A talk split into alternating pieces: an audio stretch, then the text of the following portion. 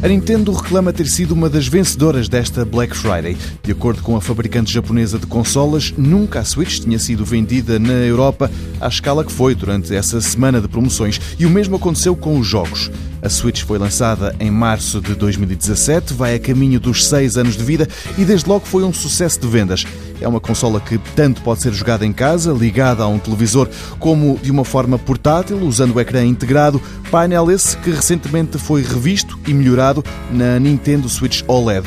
Um novo modelo que terá sido decisivo para que a Nintendo tivesse conseguido bater o recorde anterior que vinha da Black Friday de 2019. De resto, e ao nível dos jogos, bateram-se recordes em duas semanas do mês passado. Primeiro, na semana de 15 de novembro, e depois, na corrida para a Black Friday, venderam-se ainda mais jogos.